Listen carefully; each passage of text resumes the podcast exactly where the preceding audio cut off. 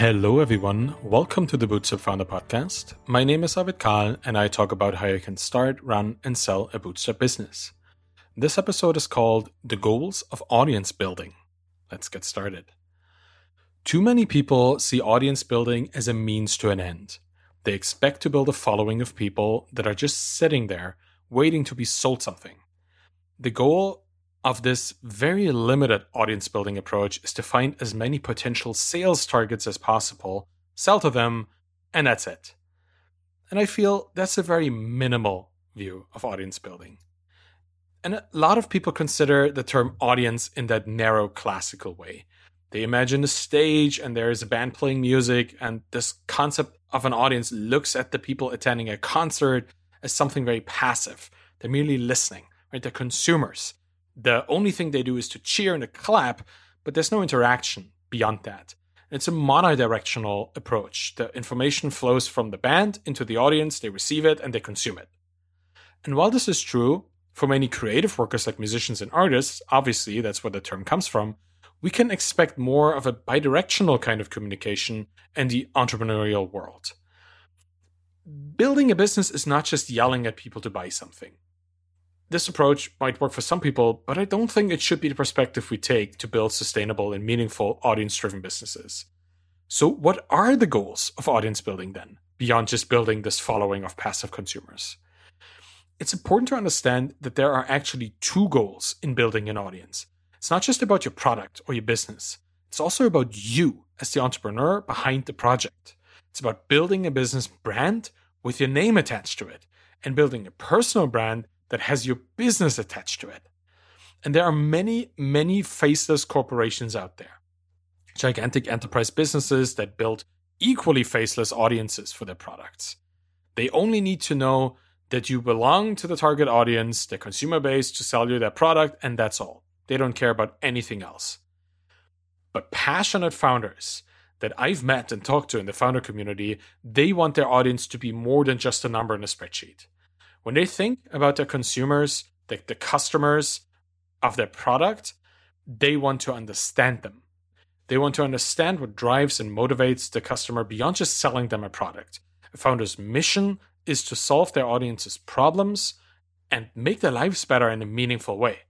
And that alone makes audience building a different endeavor for indie founders.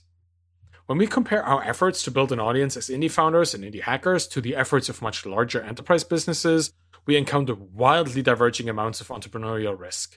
And entrepreneurial risk, in our case, means that our startups, the businesses that we found, and the ideas that we have might not work out.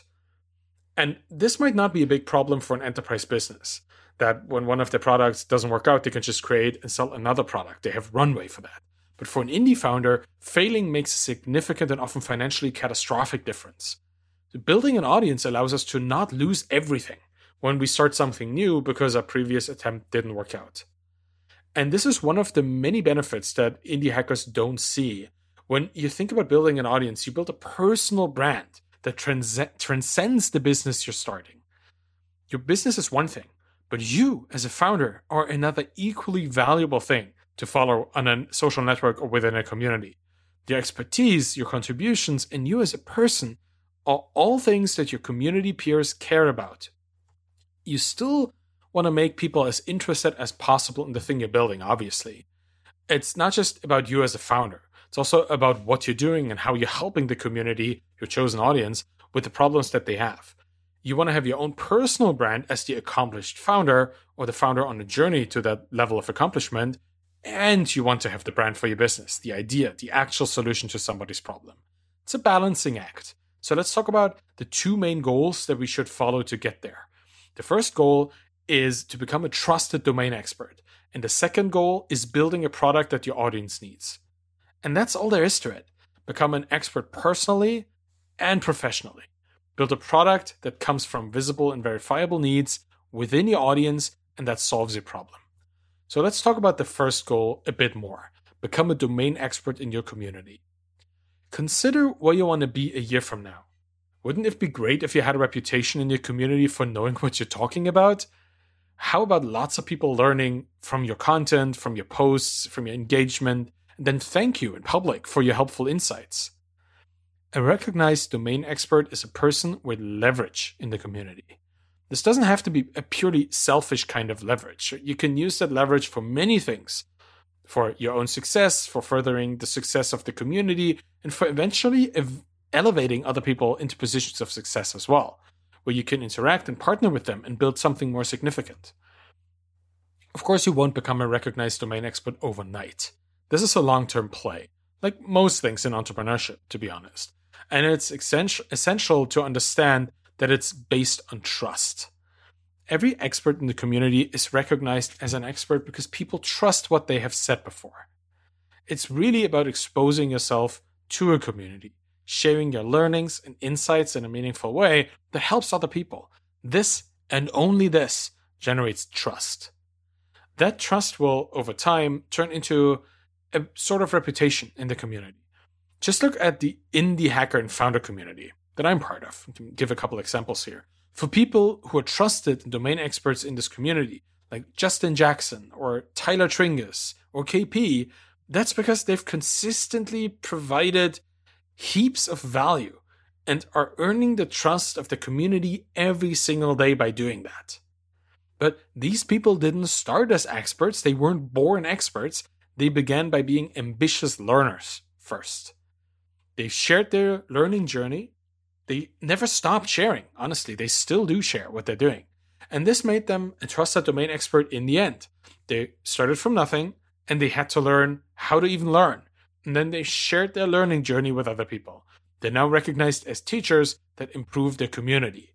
And that is the personal brand. So let's talk about the second goal, building a product that your audience actually needs. Because we need to take a look at the other side, not just your personal brand, but the product and your business. And nailing the audience-driven approach, um, the, even the audience-driven product approach in this case, is the second goal of audience building. Try to achieve the second goal in parallel to your personal journey to domain expertise.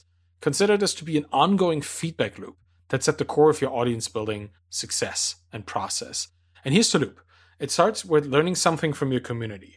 Somebody complains about a challenge or they ask for a recommendation, because that's how you learn about an underlying problem, right? And then you try to validate it. Is it really there?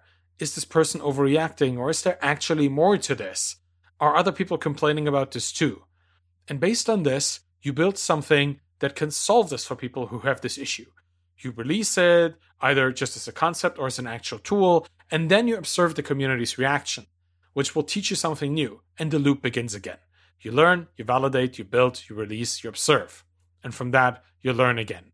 And this is how you can build this product in public for and with your audience. And that gives this product and everything around it a professional brand that is connected to you as a founder, but it isn't just you, right? Just as much as you as a founder isn't just your product, it goes beyond that. The product brand goes beyond you as a founder because it's about the people that you're actually serving. So at this point, maybe let's talk about more the, the tactical part, the kind of the pillars, the three pillars of growth that you can um, and should always leverage to build this personal and the professional brand. And because you're becoming an expert in your field's challenges and requirements throughout this interaction, this creates personal growth in parallel to your professional growth. And there are three fundamental pillars to audience building and audience building growth. And they will affect your follower count, the quality of your work, and the impact that your work and you have on your community. We're talking about engagement, empowerment, and content here. And it's quite straightforward. The first thing is to engage with people. Don't just yell into the void, go to where people actually are. The second thing is to empower people. You can lift them up and multiply the eyes that are on their content, the questions, and the stuff that they're doing. And then the third thing is to provide meaningful, valuable content on a regular basis. If you do these three things, you will attract people interested in you, your work, and your opinions. And without this kind of intentional interactions, you would interaction, you would never learn about people's problems. That's why it needs to happen in public. There's a lot of talk about building in public, obviously, and I'm part of this community, and I appreciate this because learning, teaching, and feedback are crucial to the entrepreneurial journey. Working in public makes this so much easier. If you learn in public, other people learn with you. If you teach in public, they learn from you and you learn from them. And a feedback mechanism allows you to better understand people's problems by interacting with them and seeing multiple perspectives. As founders, we often believe that we know something. Talk to a few of your prospective customers to see if your worldview actually matches theirs. In many cases, you will find that your assumptions were highly biased. Only honest and truthful engagement will unearth these secrets for you. Because it's about the reality that is out there for your customers, not necessarily for you. And you want to unco- uncover this reality. And by engaging with people where they are, you will learn what their reality is at this very moment. By empowering them, you can help them shape their reality. And by providing content, you can um, give value to them where they are right now as well. So doing this in public is a very important thing. And building for an audience in public is extremely valuable, because now you're not just building an idea first or product first business, right? You don't just have what you kind of want to build and then you build it and then you throw it somewhere. By by building in public, um, you, you're reversing this process. You don't just have a great idea that you sit for six months in complete isolation, build it and then throw it onto the market. Now you actually have a consistent validation loop, an opportunity to constantly validate if you're doing the right thing for the right people when you're engaging with your audience regularly. And that's kind of what I, what I wanted to talk to you about today, the, the two goals of audience building, because I often feel that founders don't really understand the value of this. Right? To many, many people, it's still this, oh yeah, I need to build an audience after I have done everything I could do uh, building my product and then sell it to people. It's really not that. Audience building is a feedback generation mechanism. And if you focus on building your personal audience and your professional audience at the same time, and they could be the same thing, like consider, um, yeah, you being part of a community where uh, you, you sell consulting services to somebody, right? Like, obviously, you want to be an expert in the community to be able to understand what people's problems are, but you also want to be seen as an expert so people buy your consulting services or your agency services or whatever you offer. So it could there could be an overlap. But it could also be two distinct audiences. One that you build for yourself in the founder community, I don't know, on Twitter maybe, in the indie hacker community, and another audience that you build where your customers are. It's important to understand that these might be two um, that over, overlap or intersect in a, in a certain segment of the market. So always keep that in mind when you're thinking about audience building, that it doesn't necessarily have to be one place only. But I would still highly recommend building both, even though they might be two distinct audiences, because there's something extremely valuable for being part uh, of the founder community, because people just help each other gracefully and they're extremely supportive um, with each other in the, in the community, at least that I am, um, that it would be quite amiss um, for you not to be part of this. So as a founder, just engage in that community as well. Um, yeah, and, and that's that's everything I wanted to talk about today when it comes to audience building. Maybe a quick update on what I've been doing with my own project. Um, my alpha reader crowd is still working. There's five hundred people currently reading through the draft of The Embedded Entrepreneur, my next book. And um, I think a week from now, on April first, or yeah, a couple days from now, I guess, I'll work in the feedback that people have provided into version zero point three, I guess, at this point. And then I'll give it two more weeks um, of people being able to provide feedback. And then I'm going to send it off to a proofreader, an editor. And once the book comes back, I'll try to package it up so we can release the publish the book in um, in May. That would be my, my goal. And there's still a lot to do when it comes to like um, design for the internal stuff, right? Like the the actual layout of the book, maybe illustrations, stuff like that. That still needs to be figured out. But I'm confident that we can get this done in May. Um, so that's going really well. If, if you want to be part of the alpha reader crowd still, because there's still a couple weeks to go, I recommend going to embeddedentrepreneur.com slash reader and just join the crowd. Uh, I'm always looking forward to reading more feedback. There's a lot of feedback. And like if you have five hundred people reading a draft, there's a, a lot of thoughts that people share, but I, hey, I, I appreciate every single one of them. So that is really cool. And um, Permanent Link, my, my SaaS, is also taking up some some of my time now, because uh, more people are starting to use it. More authors are using Permanent Link to put links into their books. And by people using the product more, I'm seeing more little edge cases that I need to engineer around, little um, feedback that I have with the, the people using my product, which is really nice. Um, it's becoming more popular on Twitter as well, people talking about it more. So that's all really cool. It's nice to spend some time actually working on this product and making it better.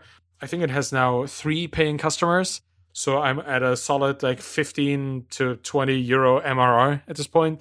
Of course, it's not much, but it's the nascent stage of a business. So I'm really enjoying that at this at this moment. And yeah, everything is going on, going along, chugging along pretty well. Um, doing doing great. So I really, really appreciate all the effort that people from the community have been um making to make my products be better, and I think the the alpha reader crowd is to be highlighted here the most, because I feel this has been an in- incredible journey so far, really seeing people put time into making this book that is supposed to be for them better. So just want to say thank you to everybody who's listening and is part of that crowd or wants to be part of that crowd. And I, I guess that's it for today. I'm just really happy at this moment. So I'll leave it at on that note. Thank you for listening to the Bootstrap Founder Podcast. You can find me on Twitter at Arvid Kahl, A R V I D K H L. You can check out the blog at the bootstrap founder dot com. You can find my book, Zero to Sold, at zero to sold dot com. If you have any questions about this episode, reach out on Twitter or send an email to Arvid at the bootstrap founder dot com. If you want to support me or the Bootstrap Founder Podcast, please leave a rating and a review by going to rate this podcast dot com slash founder. It'll help other founders or founders to be to find the podcast and learn more about starting, running, and selling their bootstrap businesses. Thank you so much for listening and have a wonderful day. Bye-bye.